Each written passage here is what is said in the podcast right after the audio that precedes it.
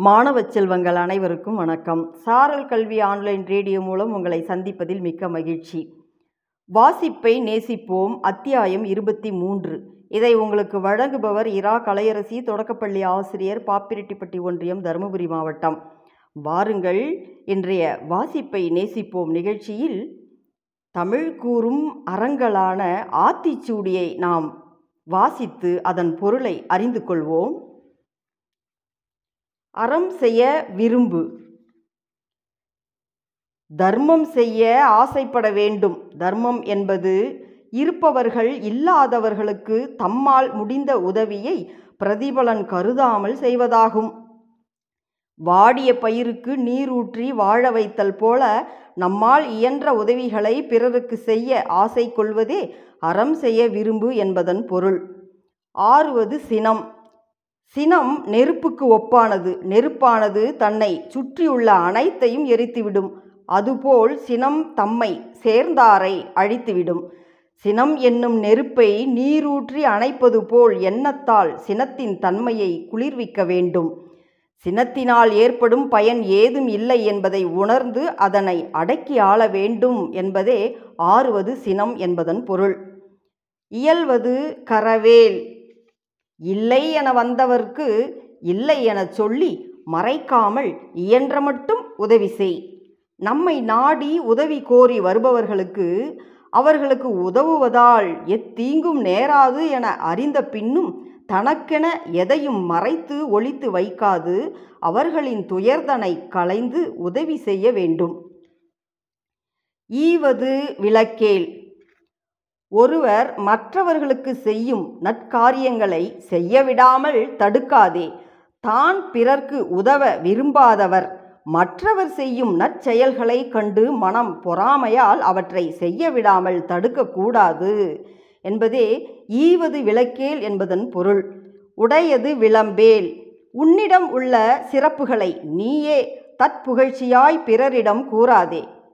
பிறரிடம் நீ காணும் குறைகளை பிறர் உன்னிடம் கூறும் ரகசியங்களை வெளியிடாதே. ஊக்கமது கைவிடேல். எப்போதும் என் நிலையிலும் முயற்சியை மன வலிமையை விட்டுவிடக்கூடாது எடுத்த காரியம் முடிக்கும் வரை முயற்சி என்பதை மூச்சாக்கி இறுதி வரை சென்று வெற்றி கண்டிட வேண்டும். தடங்கல்களை தடை கற்களை மன வலிமை என்னும் ஆயுதத்தால் தகர்த்து வெற்றி காண இறுதி வரை முயற்சியை கைவிடாது இருக்க வேண்டும் என்பதே ஊக்கமது கைவிடேல் என்பதன் பொருள். என் எழுத்து இகழேல். என்னும் எழுத்தும் கண் போன்றது. அதை இகழாதே. அப்படி அறிவையும் மொழியின் கண் அறிவையும் இகழ்ந்து பேசாமல் நன்றாக கற்றுக்கொள்ள வேண்டும். மற்றும் பிறருடைய எண்ணங்களையும் பிறருடைய குண அதிசயங்களையும் இகழ்ந்து பேசாதே. ஏற்பது இகழ்ச்சி. பிறரிடம் சென்று யாசித்து வாழும் வாழ்வு இழிவானது. அதனை செய்தல் கூடாது. வறுமையிலும் செம்மையாய் வாழ்தல் வேண்டும். பிறர் கூறும் புகழையும் பழியையும் ஏற்றுக்கொள்ளாதே. ஐயமிட்டு உண். உனக்கு ஏற்படும் சந்தேகங்களை அறிவில் பெரிய சான்றோர்களிடம் கேட்டு விவாதித்து சரியென கொள்வதை ஏற்றுக்கொள். உன்னிடம் வந்து கேட்பவர்களுக்கு இல்லை என்று கூறாமல் கொடுத்து அவர்களுடன் சேர்ந்து உணவினை அருந்துங்கள். ஒப்புரவு ஒழுகு. நம் முன்னோர் கூறிய அறிவுரைகளை கேட்டு படித்து அதன் நன்மை தீமைகளை அறிந்து நம் வாழ்வில் கடைபிடிக்க வேண்டிய நற்காரியங்களை கடைபிடித்து வாழ்.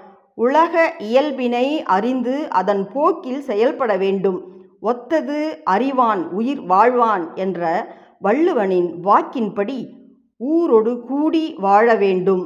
ஓதுவது தொழியேல். அறிவு தரும் நல்ல நூல்கள் படிப்பதை விட்டுவிடாதே. நல் நல்ல நூல்கள் நமக்கு நல்ல நண்பர்கள். எனவே படிப்பதை எப்போதும் விட்டுவிடக்கூடாது எந்த சூழ்நிலையிலும் இறைவனை வணங்குவதை விட்டுவிடக்கூடாது என்பதே ஓதுவது ஒழியேல் என்னும் ஆத்திச்சூடியின் விளக்கம். நன்றி மாணவர்களே மீண்டும் அடுத்த வகுப்பில் சந்திக்கலாம்.